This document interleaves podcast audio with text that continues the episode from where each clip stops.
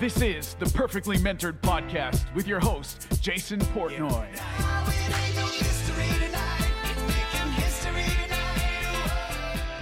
I mean, we've been told as as as kids, right? Stay quiet, see unheard, just put your head down, stay unseen. Like, don't don't get like n- being noticed is a bad thing. That's something that we've actually been taught. But when it comes to growing a business or getting out there, it's actually the worst advice you could possibly give.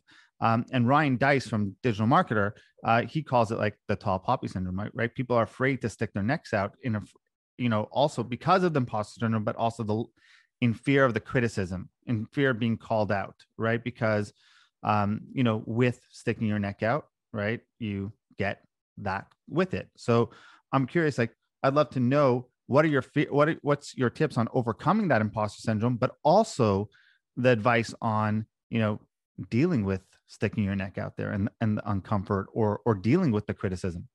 These are my favorite questions, Jason. Let me just tell you, these are my favorite things to talk about in the whole world. So the way that I deal with fear, let's talk about fear first, and then I'm going to give you an amazing tool that everybody can use that's listening to get over imposter syndrome. It's my favorite thing in the world. So, fear. Fear comes in in a lot of different ways. And and the first thing you need to do with fear is like congratulate yourself for feeling fear because we're human beings and fear is normal and that means you're normal if you feel fear. So there is not one person on the planet that is free of feeling fear unless they're like not a human and they're a robot right? Like we all fear feel feel fear because um, when we stretch and when we grow, fear's job, like we talked about earlier, is to keep us safe so that we don't get eaten by a bear or a tiger or a lion or whatever. So fear is is ingrained in us, and fear comes in in a lot of sneaky ways now because it it, it often lies to us.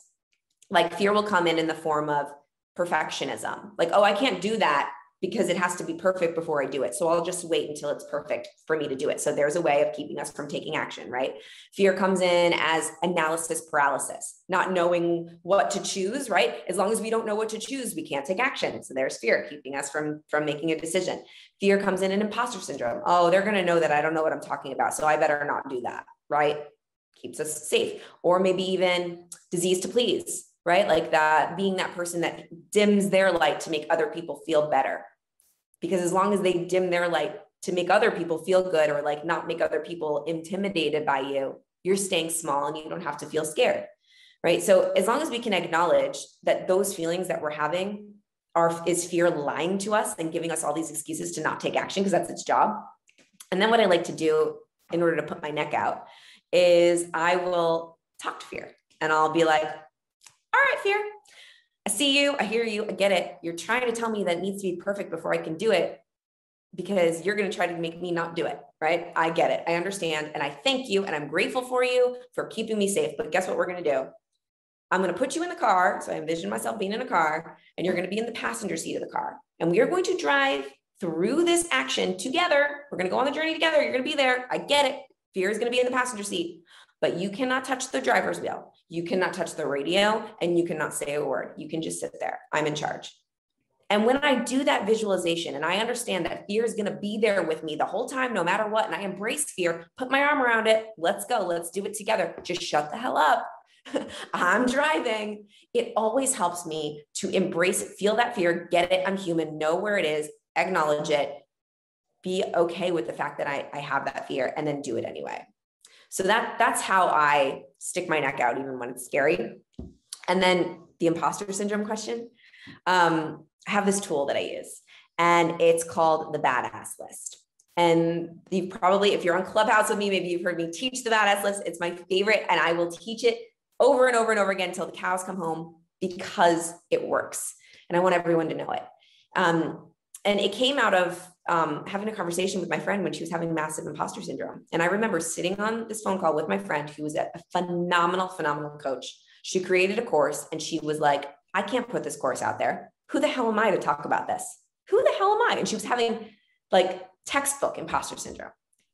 And her name's Tori. And I hope she listens to this podcast one day. And I said to Tori, I was like, You're crazy you're just forgetting how amazing you are. You're spending way too much time looking at other people and their courses and what they're doing and comparing yourself to them and forgetting how great you are. And I was like, you know what? Let's make a list of all the times in your life when you were a badass. Let's do it. And this is just, we were just playing, having a conversation. She's like, okay. And we start, she starts writing all these moments in her life. business moments, life moments, all kinds of different moments. And I'm like, okay, read those out loud. She starts reading them. And I'm like, Tori, is that person worthy of putting out this course right now? She's like, yeah, that person is. And I'm like, well, that person's you. So sometimes we just need that reminder that we've done all the things. We are worthy of doing it. We all have badass moments, whether they are life moments. Maybe you ran a marathon, maybe you were sick and you overcame it and you almost died, but you like came back stronger and better than ever. Maybe you spoke on stage in front of thousands of people, or you, you know, made your first seven figures, or you gave birth to a human being. Like we're all incredible. Now, just write those down. And then anytime you're feeling imposter syndrome, read those moments out loud as if you're reading them about somebody else and take yourself out of it and read it as if it's someone that you are like comparing yourself to on social media. And ask yourself, is that person worthy? Like, is that person impressive? Guarantee you, you'll say, oh my God, yeah, that person's pretty cool. And then remember that that person's you and go into whatever you are doing, knowing that that is you. Man, I, I love that. I love that.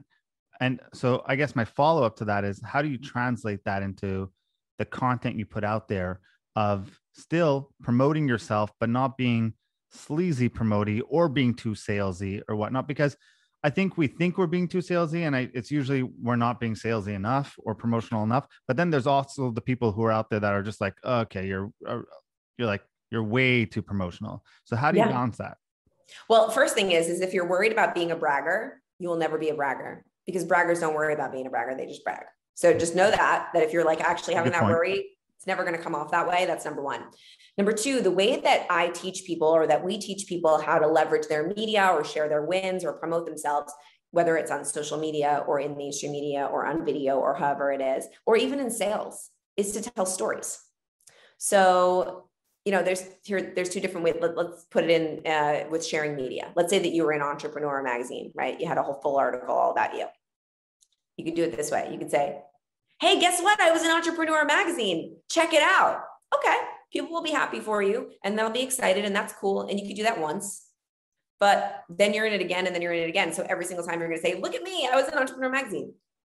What if you instead, instead of saying, Look at me, I was in Entrepreneur Magazine, what if you thought about the objections that the clients that work with you normally have? Maybe they're nervous to sign up with you because they're scared um, or they, you know, what are their main objections? And then what if you told a story about that entrepreneurial um, entrepreneur article or interview that kind of made you have those same objections? So maybe, um, you know, I did this, I did this interview with Entrepreneur Magazine, and they asked me this one question. And this question rocked me to my core and it made me feel so unbelievably scared to speak my truth and say the answer to this question.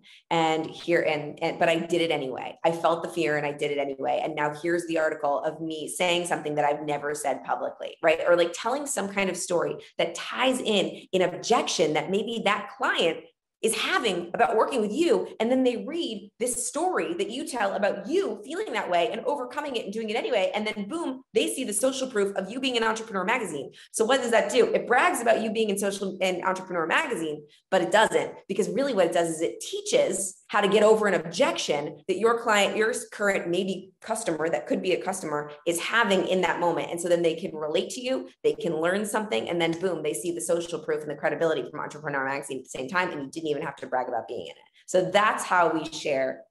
That's wins. amazing. That's awesome. Hey everyone, thank you for listening. Hope you enjoyed that episode. Thank you for your attention. And if you made it this far, you're clearly somebody who wants to take their business to the next level. You want to get better. And I understand that being an entrepreneur sometimes can feel like a little bit of a lonely journey, which is why being part of a thriving community of like minded people is just so important. It was super helpful in my own development as well.